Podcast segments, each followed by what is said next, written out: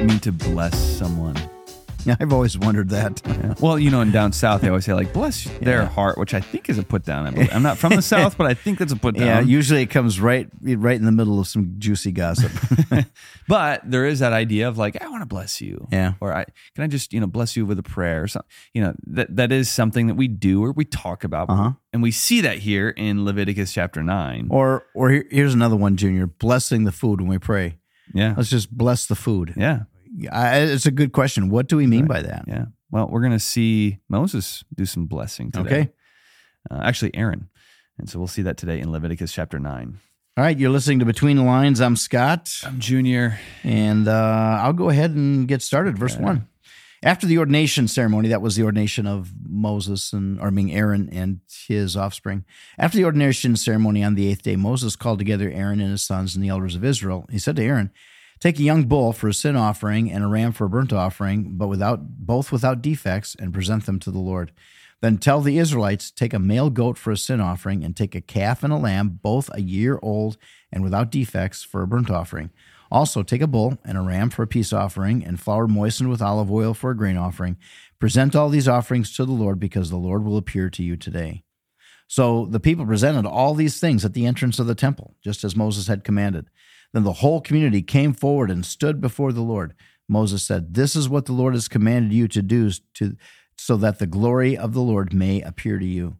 Then Moses said to Aaron, Come to the altar and sacrifice your sin offering and your burnt offering to purify yourself and the people. Then present the offerings of the people to purify them, making them right with the Lord, just as he has commanded. So Aaron went to the altar and slaughtered the calf as a sin offering for himself. His sons brought him the offering, and he dipped his finger in it and put it on the horns of the altar. He poured out the rest of the blood at the base of the altar. It's kind of an interesting thing here because the you know Aaron and his offspring, the priests, they were offering sacrifices for the people, for the congregation. And now they just go through this ordination and some of the symbolism that, you know, the ritual that surrounded that. And now they're to offering, they're to make these offerings, these sin offerings for themselves and for their own sin. Because of the recognition that, hey, priests are not, these are still human beings and they're they're sinful too. And that they needed their issues taken care of. Verse 10 then, then he burned on the altar the fat, the kidneys, and the long lobe of the liver of the sin offering, just as the Lord had commanded Moses. Uh, the meal and the hide, however, he burned outside the camp. Why don't you go ahead and pick it up there? Yeah. That would be verse uh, Verse 12. Verse twelve. Um, it says, "Next, Aaron slaughtered the animal for the burnt offering. His sons brought him the blood and spattered it, uh, splattered it, spattered, splattered it against all sides of the I'm used to altar." watching Dateline. It's blood spatter instead of blood splatter. That's good. It was uh, we we just did a sermon on uh, Ananias and Sapphira, Uh huh. and I started out um, kind of like a Dateline. It's like uh, there's two graves, weeks ago they were in church worshiping. How could it end like this? And Oh boy. the guys in the back were like, I Oh. wanted to play the Dateline music behind you. Splattered it against all sides of the altar. Then they handed him each piece of the burnt offering, including the head, and he burnt he burned them on the altar. Then he washed the internal organs and the legs and burned them on the altar along with the rest of the burnt offering. Next, Aaron presented the offerings of the people. He slaughtered the people's goat, presented it as an offering for their sin, just as he had done uh, had first done with the offering for his own sin. Then he presented the burnt offering and sacrificed it in the prescribed way. He also presented the grain offering, burning a handful of flour mixture on the altar in addition to the regular burnt offering for the morning. Then Aaron slaughtered the bull and the ram for the people's peace offering. His sons brought him the blood and he splattered it against all sides of the hmm. altar. Then he took the fat of the bull and the ram, and the fat of the broad tail, and from the around the internal organs, along with the kidneys and, and the long lobes of the livers. And all, it was, this was all for their own sin. Yeah. So much detail. Mm-hmm. He placed these fat portions on top of the breasts of these animals and burned them on the altar. Aaron then lifted up the breasts and the right thighs of the special offering to the Lord, just as Moses had commanded. After that, Aaron raised his hands, here it is, toward the people and blessed them. Hmm. What does that mean? Yeah. He's praying blessings on them. Right. May the Lord, I mean, that's a blessing in the Old Testament. May the Lord bless you and keep you. And what, what would you say to that, Dad, as far as what it means to actually bless somebody? Well, it literally means to make holy or special. Um, you know, I think typically when we t- use that word, we we use it in such a sense that we're doing something to make them happy, but I but it has you know to do something good to them that they would feel good about. But here it's it's wishing them well spiritually, that they were setting these people apart as being God's people. Okay. So that that I guess that would be the best meaning of that Hebrew word that's used here. Yeah.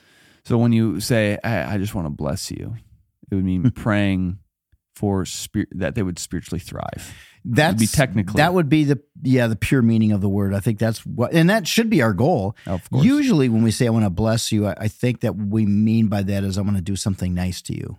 Okay. But as Christians, and I- and we should we should want to do nice things for people, but as Christians in a greater way, we should want to help them spiritually. Yeah. Then, after presenting the sin offering, the burnt offering, and the peace offering, he stepped down from the altar. Then Moses and Aaron went into the tabernacle. When they came back out, they blessed the people again, and the glory of the Lord appeared to the whole community. Fire blazed forth from the Lord's presence and consumed the burnt offering and the fat on the altar. When the people saw this, they shouted with joy and fell face down on the ground. Well, All right. And Well, all of Leviticus this 9. was a spectacle to behold as well. Yeah. Everything that was happening. And it was something that they would remember and would make a big difference in their lives. absolutely Let's get over to Psalms. We're in Psalm 62, 63, and 64 for today.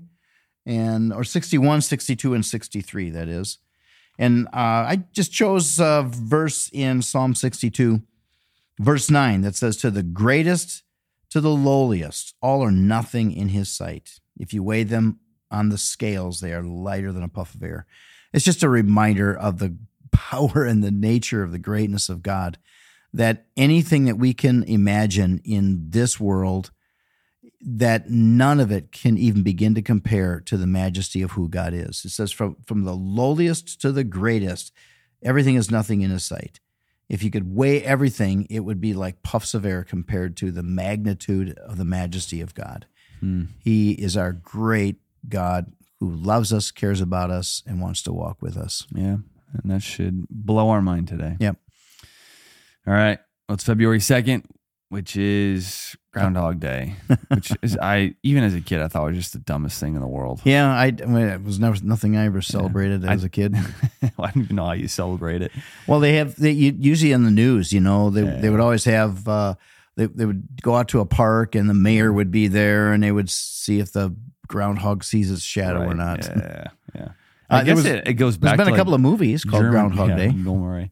But I, it goes back to like uh, German folklore, I guess. It has roots way back. I wonder if it's pagan, if it has pagan roots. But Um, who knows? Yeah, I you know I don't know. I guess I view it as a legend. You know, if the Yeah. groundhog what if he sees his shadow, he gets scared, runs back in, and Yeah. So if it's cloudy, it's you're gonna have less winter. I guess. yeah. Yeah. Well, it's Whatever. February second. We still got a lot of winter to go. That's right. All right. Hey, have a good weekend this weekend. We hope to see you in church. We hope that you. I know it's Leviticus. I know.